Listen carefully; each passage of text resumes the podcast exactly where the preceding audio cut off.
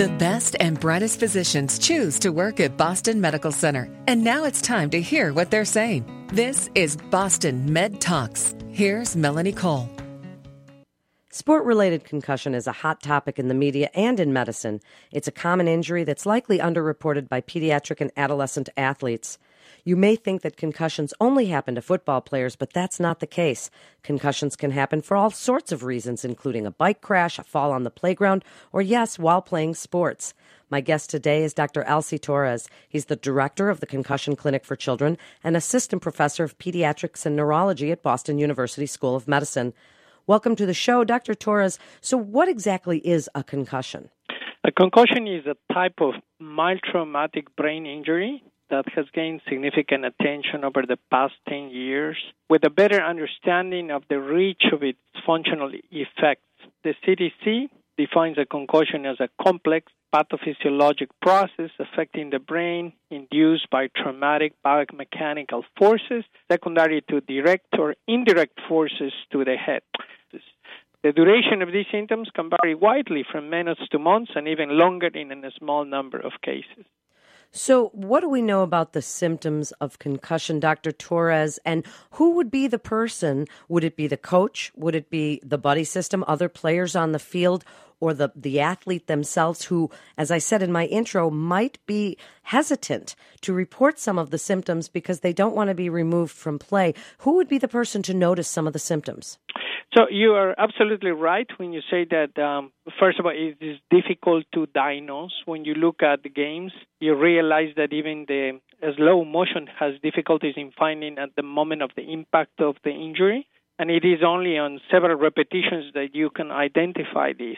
So it will be extremely unfair to put all the burden into the parents, the coaches, or the, the people that are watching an activity or a game.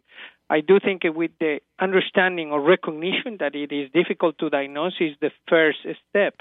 This is so true that in the states like Massachusetts, for example, where I practice medicine, the law establishes that if somebody suspects so that means the coach or a parent, that usually that's what it happens in youth sports, suspects that there has been a concussion, the player needs to be pulled out immediately out. And it's just that it is very difficult sometimes to realize the moment in which this occur.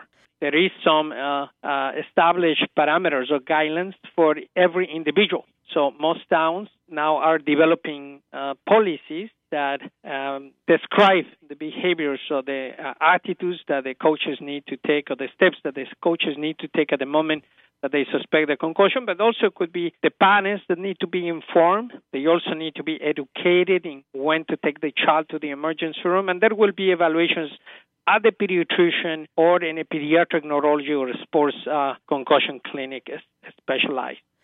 So I, I, was wondering, is this considered an emergent condition if the parents notice problems walking or balance issues or irritability? You know, we used to, as parents, look at the eyes to see if there was any kind of imbalance in there, but nowadays we have other ways to identify it. But do we rush them to the emergency room? What's a parent to do? So, uh, not always is necessary. As a matter of fact, the majority of cases is not necessary to go to the emergency room. But certainly, when there is uh, an ominous sign, a red flag that we call, uh, in which um, uh, that the patient is uh, manifesting, such as severe headache, uh, vomiting, difficulties with speech or gait, or alteration of mental status or any worsening of these symptoms, then the patient needs to be taken immediately to the emergency room. In addition, if there has been a suspicion that there has been a neck injury, the neck needs to be uh, stabilized before the transfer. It is being taken place, in, in that case, uh, better by emergency services. And so it is what is happening now is that more more sports organizations and educating parents and coaches and what will be those symptoms. And the policies in um, several states in the union now require that the patient be seen by a concussion specialist before they can return to the game if they were suspected to have a concussion. So when in doubt, sit it out certainly seems to be, you know, the mantra that everybody uses. But now we also hear about some pre concussion screening that's available for student athletes. Tell us about the impact test and who should be receiving this. So, uh, the majority of these evaluations are only helpful if you can compare to a baseline because uh, they require certain intellectual functions. Uh, and therefore, it is important if these uh, patients or athletes have a baseline evaluations. These are of two types. They could be a set of uh, neurological tasks and equilibrium uh, that is included on the what we call now SCAT 5, which is the sports concussion assessment tool in the latest version, number 5, after the last meeting in Berlin. And also, sometimes it, it requires um, a computerized neurocognitive assessment. There are several uh, ways or means to do that. One of the most common brands that have uh, spread it in the United States is called impact testing. And if you have a baseline and when the patient suffers an injury, then you can repeat these tests and compare. And so there is always um, the physician needs to use clinical judgment to make uh, a diagnosis and decide who uh, to treat. And as far as the parents, again, Dr. Torres, what do we do if our children do have a concussion? We keep them home from school? Do we keep them away from electronics? Do we help them with headaches with NSAIDs? Or do we not really do some of those things? What do you recommend as treatment? So at this at the moment, in different moments, different treatments, and uh, when this occurs in a game, the decision has to be made whether he needs to go to the ER or not. Let's say that he does not have all the red flags that we just talked.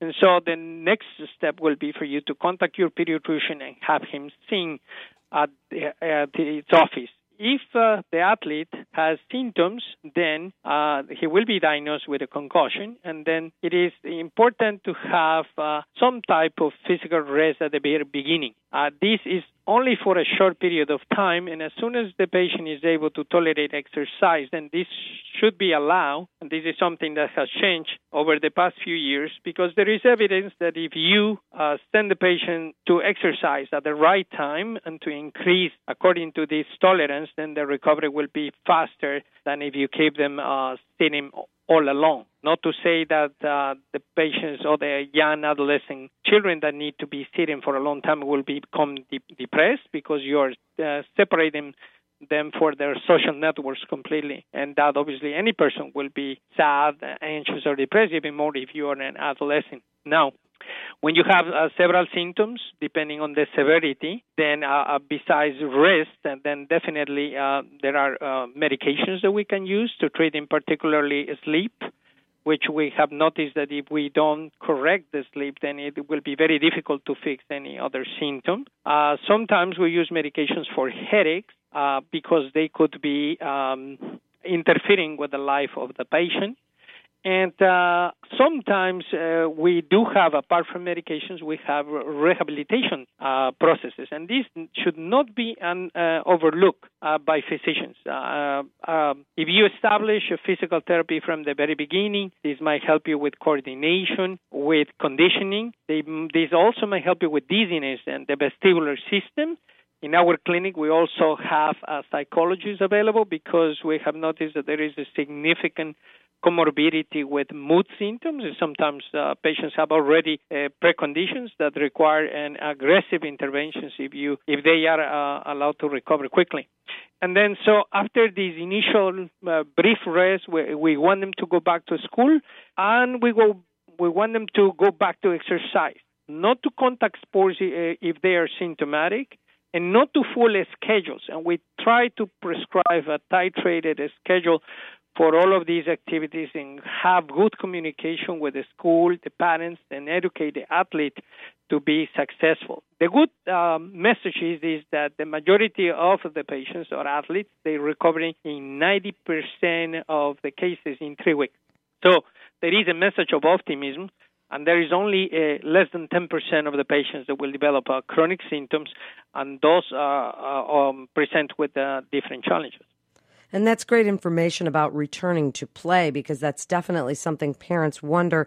And before we finish up, Dr. Torres, is there a way to prevent concussions? And are we not really are we too are we too trusting of the equipment. We think oh this isn't going to happen because they have these great helmets and and things like that.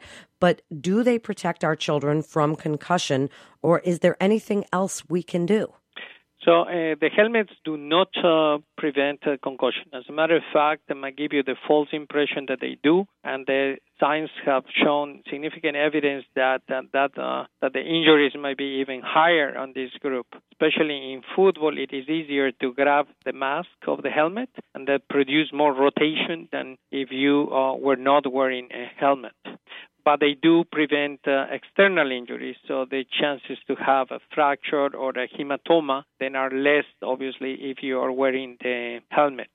Uh, in terms of prevention, um, obviously, uh, in an extreme case will be you don't take any risk uh, injury uh, activities, but however, that is impossible. And so there are certain some efforts in sports organizations and to develop some laws that will protect children that are vulnerable or more vulnerable than others.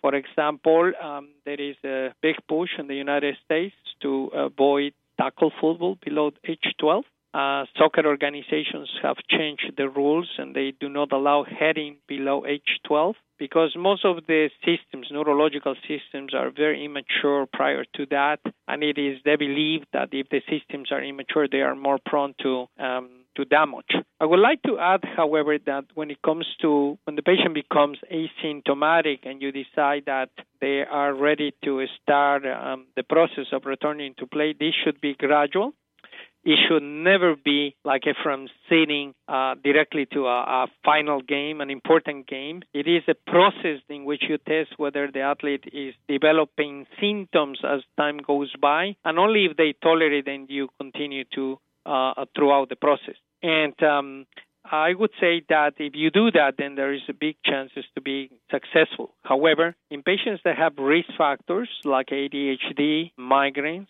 a mood disorder, or ADHD, uh, or a psychiatric illness, then we have noticed that uh, the process might take longer to recover and more interventions. Thank you so much, Dr. Torres, for being with us today. This is Boston Med Talks with Boston Medical Center. For more information, you can go to bmc.org. That's bmc.org. This is Melanie Cole. Thanks so much for listening.